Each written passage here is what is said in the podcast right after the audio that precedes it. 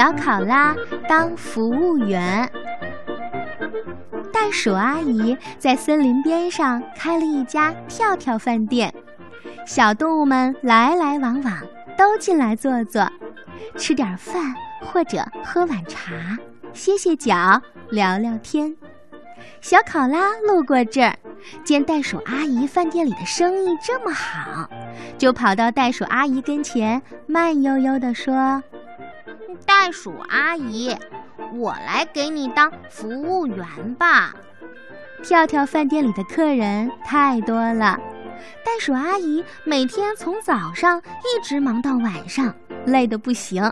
她正想找人帮忙呢，发愁抽不出时间与谁联系。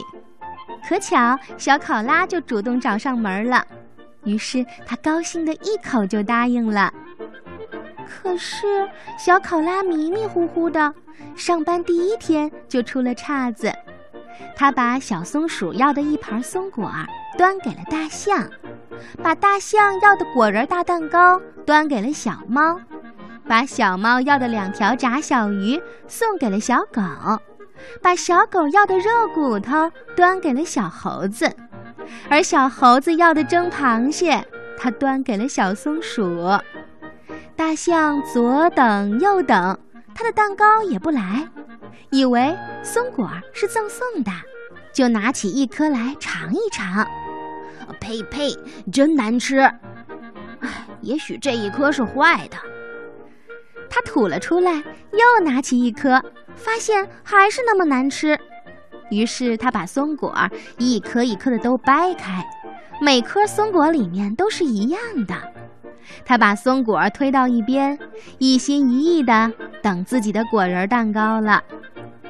小猫看到小考拉给他端来了一个超级大蛋糕，以为这是赠送的。他想，难怪袋鼠阿姨的生意这么火爆。我只要了两条炸小鱼，她却派人赠送了这么一个大蛋糕，太客气啦。小猫就吃掉大蛋糕的一个角。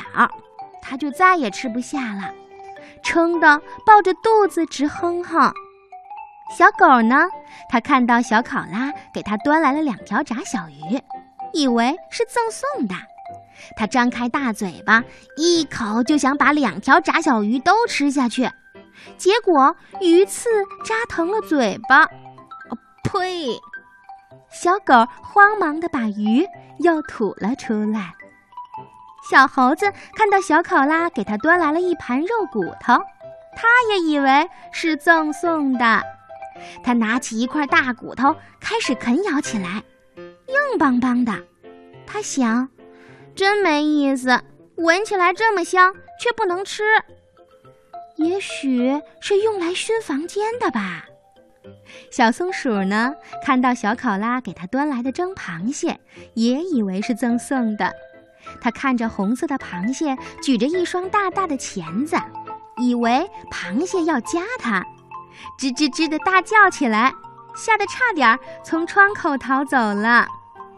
就这样，袋鼠阿姨忙碌了大半天，以为大家都吃饱了，她就关掉了火，收拾好厨房，想休息了。可是她却怎么也没想到。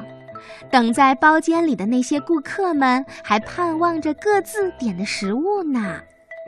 大象没有吃到大蛋糕，不肯付钱；小松鼠没吃到松果，不肯付钱；小猫没吃到炸小鱼，不肯付钱；小狗没吃到肉骨头，也不肯付钱；而小猴子呢，没有吃到蒸螃蟹，当然不肯付钱了。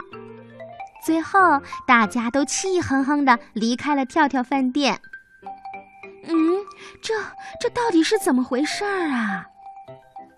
袋鼠阿姨惊讶地张大了嘴巴。对，对不起，是我，我我全都弄错了。小考拉红着脸道歉。袋鼠阿姨白忙了大半天，一分钱也没挣到，还赔了很多钱，她只好对小考拉说，孩子，看来这份工作不适合你，走吧。